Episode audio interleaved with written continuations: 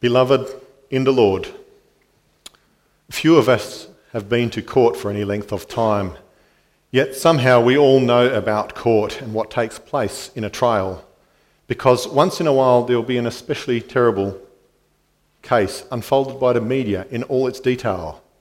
There have always been T V shows too about what happens inside the world of law and order.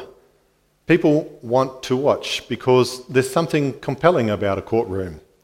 Evidence is presented, witnesses take the stand to testify, statements are made by prosecutors, defendants and judges. A trial is where important things are decided, where human lives are held into balance. It's where ugly secrets are brought to light. It's a place where justice is administered and where redemption is sometimes found. Now, this is certainly true for human courts and human trials, but it's also true for the courtroom of God. For we know that the Lord is the Almighty Judge, and standing before him, we're accused of terrible crimes. Without delay, we ought to be declared guilty. No, the outcome of our trial before God shouldn't really be in doubt. But then something happens. In that courtroom, someone stands up with an announcement to make. There's new evidence, a new argument. There's a defense that cannot be challenged. Sinners are justified in God's sight by faith. That is, by faith we're declared righteous, not guilty, you could say. We're cleared of every charge and every penalty. It's something that is possible only through Jesus Christ, who was condemned in our place. And that's our theme for this afternoon, based on the summary of God's word in Lord's Day twenty-three. Through Christ, sinners find mercy in God's courtroom. We can see four points. The charge is serious. The advocate is accomplished. The judge is gracious. And the verdict is unexpected. Firstly, the charge is serious. Before a case is brought to trial, the prosecution is careful about what charges they're going to lay. You can't appear in court with a vague list of offences, but you need to be specific. The prosecutors will look for an open and shut case, even just one or two major charges with plenty of evidence. Some of the lesser offences might even be overlooked. Not so with God. The King calls us to account for our actions, for our inactions, even to account for our hidden attitudes and secret thoughts. And that's a sweeping indictment. God lays against us a threefold charge, and once you start unpacking it, it's quite a bit. This is what we read in answer sixty. My conscience accuses me that I have grievously sinned against all God's commandments, have never kept any of them, and am still inclined to all evil. Three things are mentioned. First, we've sinned against all God's commandments. That's like taking the criminal code, a pretty hefty volume, and slamming it down on the table in front of the accused. You've broken each and every precept of the law. Not just one or two, but the totality of God's laws have been broken in thought, word, and action. We've sinned against all God's commandments. Second, we've respected those same laws. We have never kept any of them. That's the other side of the prosecution's argument, and it's one that you're rarely going to hear in court today. We're not just accused of actively breaking the law, but also of failing to keep the law.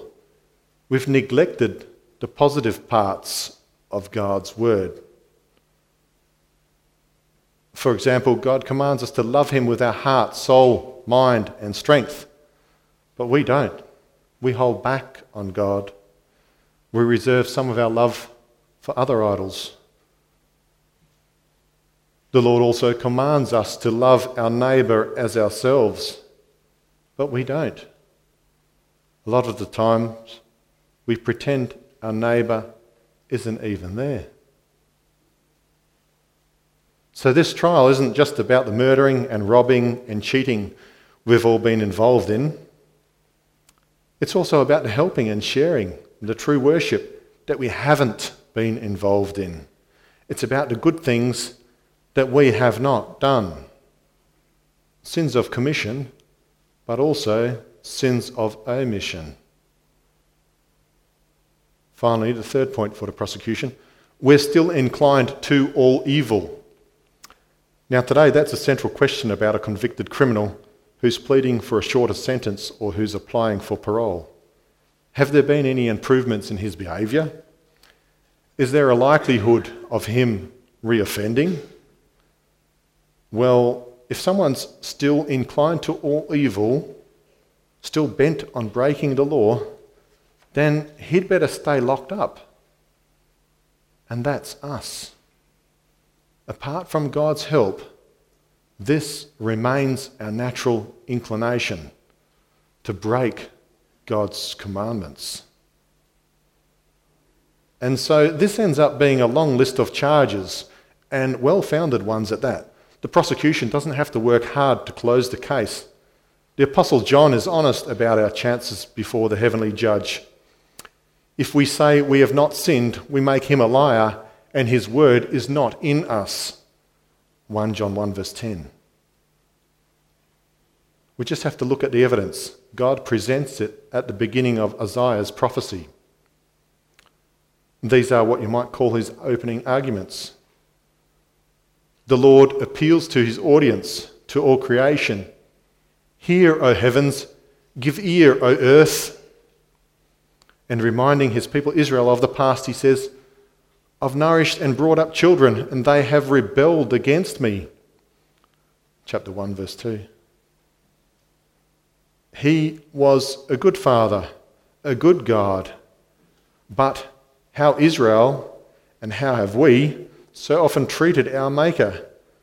They have forsaken the Lord, they have provoked the anger of the Holy One of Israel, they have turned away backward.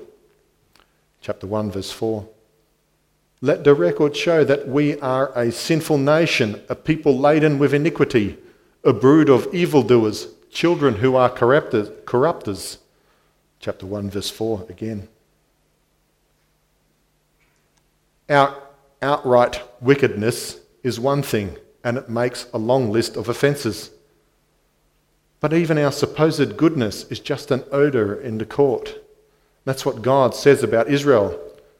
To what purpose is the multitude of your sacrifices to me? First verse eleven. He answers his own rhetoric in verse thirteen. Your incense is an abomination to me. It's a terrible offence, because without a heart of living faith, even the nicest thing that we make is made in vain. Without true repentance, even our daily prayers and our Sunday worship serve to condemn us. The charges are serious and cannot be disputed. All fingers point in our direction. Even our own conscience accuses us. Satan accuses us. God himself accuses us. In his righteousness, he doesn't miss anything. We read in Proverbs, the eyes of the Lord are everywhere, keeping watch on the wicked and the good. Chapter fifteen, verse three.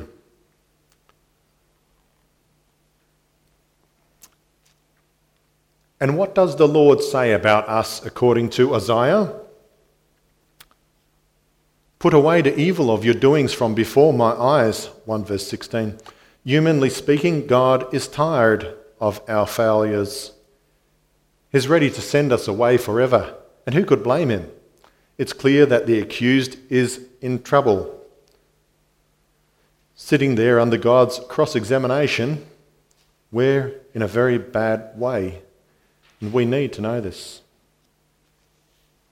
So what can we do, beloved? What's the way out? The first thing Scripture says, don't try to hide from God's searching eyes. Don't run away from your guilt or attempt to deny it. Adam and Eve tried to run and hide. They tried to cover their shame with fig leaves. God saw right through it. It didn't work for them. It won't work for us either. As much as we'd like to, don't blame your sin on the way you're brought up. Don't blame your character or the, or the pressure you were under at the time or the difficult circumstance of your life. Come clean, God says to sinners, and face up to these charges. The Lord our God wants a confession, even if it seems like confessing will only make our guilt seem worse. It's what we need to do and bring it out into the open. Be honest. Acknowledge your sins to others and before the Lord. He already knows the details, but he wants to hear it from you. He wants to see that your sins grieve you, that they hurt you because you know that they hurt him. He wants to hear that even though you're still inclined to all evil, you're not content to remain there. It's humbling, but this is what God wants. An honest acknowledgement of weakness and shame. For, says John, if we confess our sins, he is faithful and just to forgive us our sins and to cleanse us from all unrighteousness. Chapter one, verse nine. You can hear that good things follow from our true confession. We don't get condemnation, but we get forgiveness and purification and righteousness. If we confess our sins, he is faithful to forgive. Our second point, the advocate is accomplished.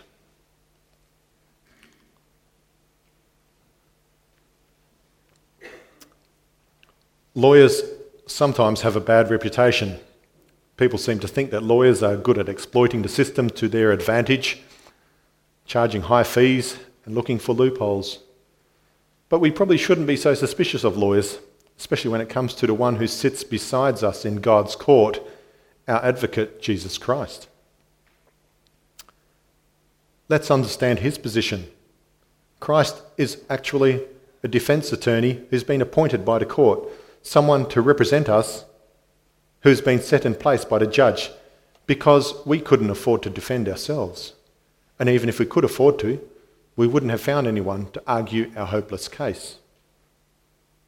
But God, in his abundant grace, has granted us help. Writes the Apostle John, "My little children, these things I write to you so that you may not sin.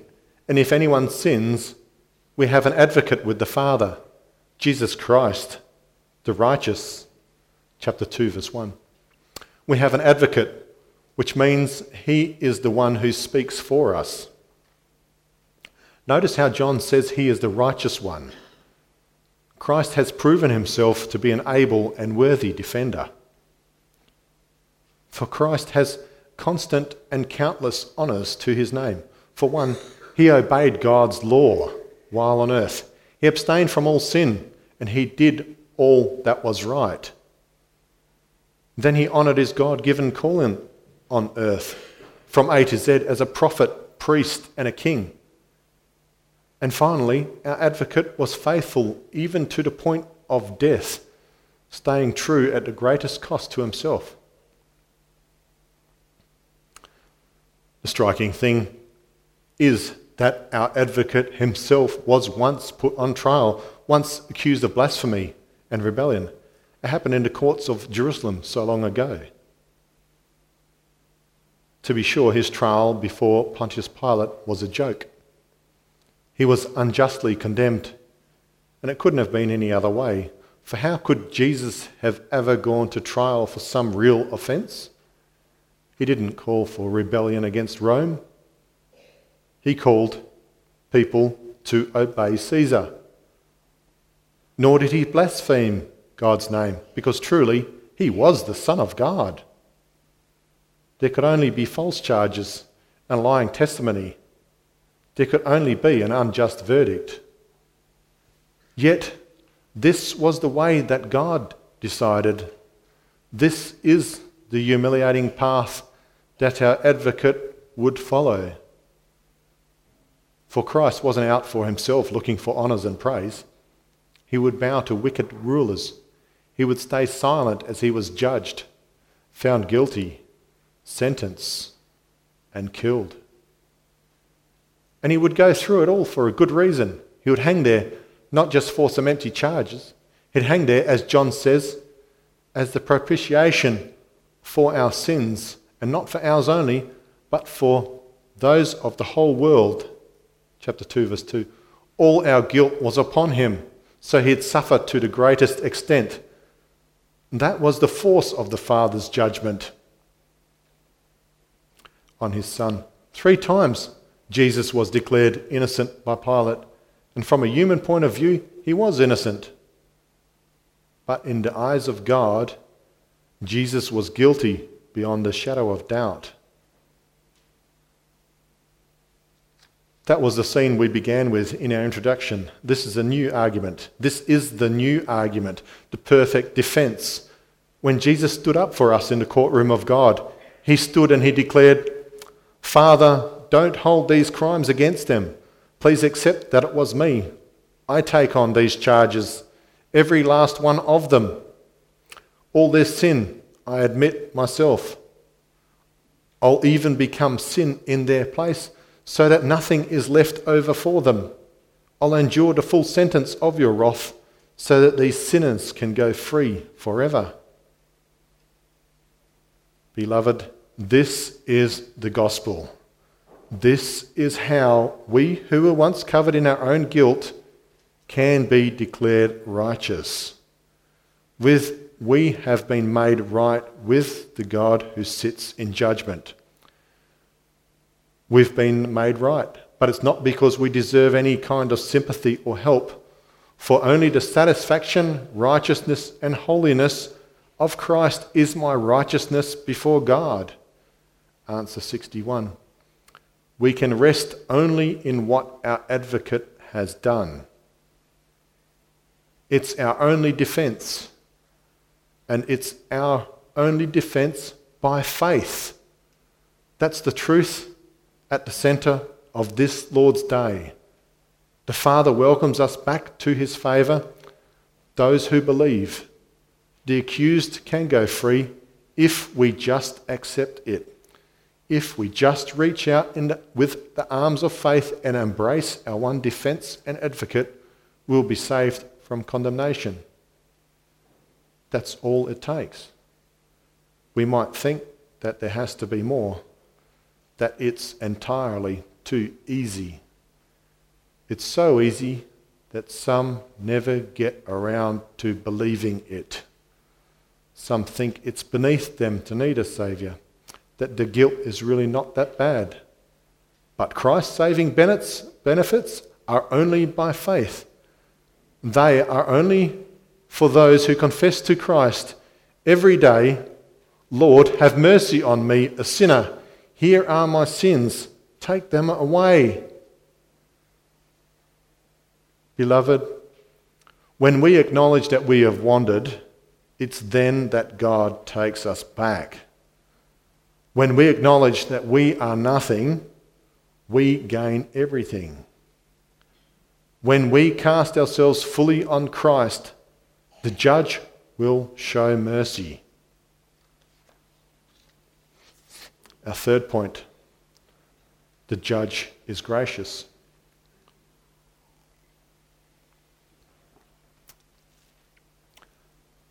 By now, there's no question about the character of the heavenly judge. We know that he's slow to anger, abounding in steadfast love. We know this, but it's not something to take for granted. Let's understand first why God has the right to make judgments about anything and anyone in this world. He has this authority because all things were created by him and everything must bend before his will. Psalm seventy-five puts it this way, "It is God who judges. He brings one down and he exalts another." Verse seven. And God isn't just any judge. We expect that most judges will be honest and fair when they make their rulings. Yet every judge is only human, capable of prejudice and oversight and error. God alone is perfect, says the Lord in Psalm seventy-five. It is I who judge uprightly, verse two. And being upright in all judgments means God can't overlook even the slightest sin. It's a zero-tolerance policy. And this isn't because God is petty or because he's a God who likes to sweat the small stuff. It's because, as John says, God is light and in him is no darkness at all. Chapter one, verse five. Sin, all sin, is fundamentally at odds with God's holiness. Not a speck of filthiness will he allow in his glorious presence. So there's really no reason to expect mercy. Based on what God himself has said on who God is, sinners can expect only condemnation, and would have to say it's only fair, for God told us what he wanted. He warned us of the consequence, but we went ahead anyway and sinned against him. We can't expect mercy from him unless somehow our sin has been properly addressed. But it's that very possibility that God suggests already in the opening statement in Isaiah. What does the judge say to his people there? Come now and let us reason together. Though your sins are like scarlet, they shall be white as snow. Though they are red like crimson, they shall be as wool. Verse eighteen. Even as he points out their filthiness, he says it can be washed completely away. The criminal record can be totally erased. And it's been done through one of the one of God's own choosing. Isaiah will tell us about him in places like chapters forty, chapter fifty-three. Speak tenderly to Jerusalem and proclaim to her that her hard service has been completed, that her sin has been paid for. Chapter forty, verse two. For on God's chosen one, our iniquities have been laid. The punishment that brought us peace was upon him. Chapter fifty-three, verse five. Here's how it works. The judge makes a legal exchange. In his records, he makes a transfer of all those many honours accruing to Christ's name. He transfers them from him to us. And our guilt, in turn, he transfers to Christ. It's the glorious exchange. We confess in the Catechism, God, without any merit of my own, out of mere grace, imputes to me the perfect satisfaction, righteousness and holiness of Christ. He grants these to me as if I had never had nor committed any sin, as if I myself had accomplished all the obedience which Christ has rendered for me. Answer sixty. This is the perfect mercy of our judge. He speaks tenderly to the people who once scorned him. He helps the people who once said that we'd be fine on our own. Without contradicting his justice, he shows us a rich compassion. So now asks Paul, who will bring any charge against those whom God has chosen? It is God who justifies. Who is it He con- that he condemns? Romans eight, verse thirty-three and thirty-four. Beloved, if we are in Christ, no one can condemn us, for God has handed down that most unexpected verdict. Our fourth point, the verdict is unexpected.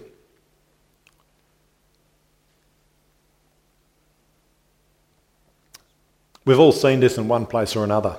The judge or the jury re-entered a courtroom with a big decision. The whole court stands. The drama weighs heavily in the air. Waiting for the verdict, the accused grows pale and trembles.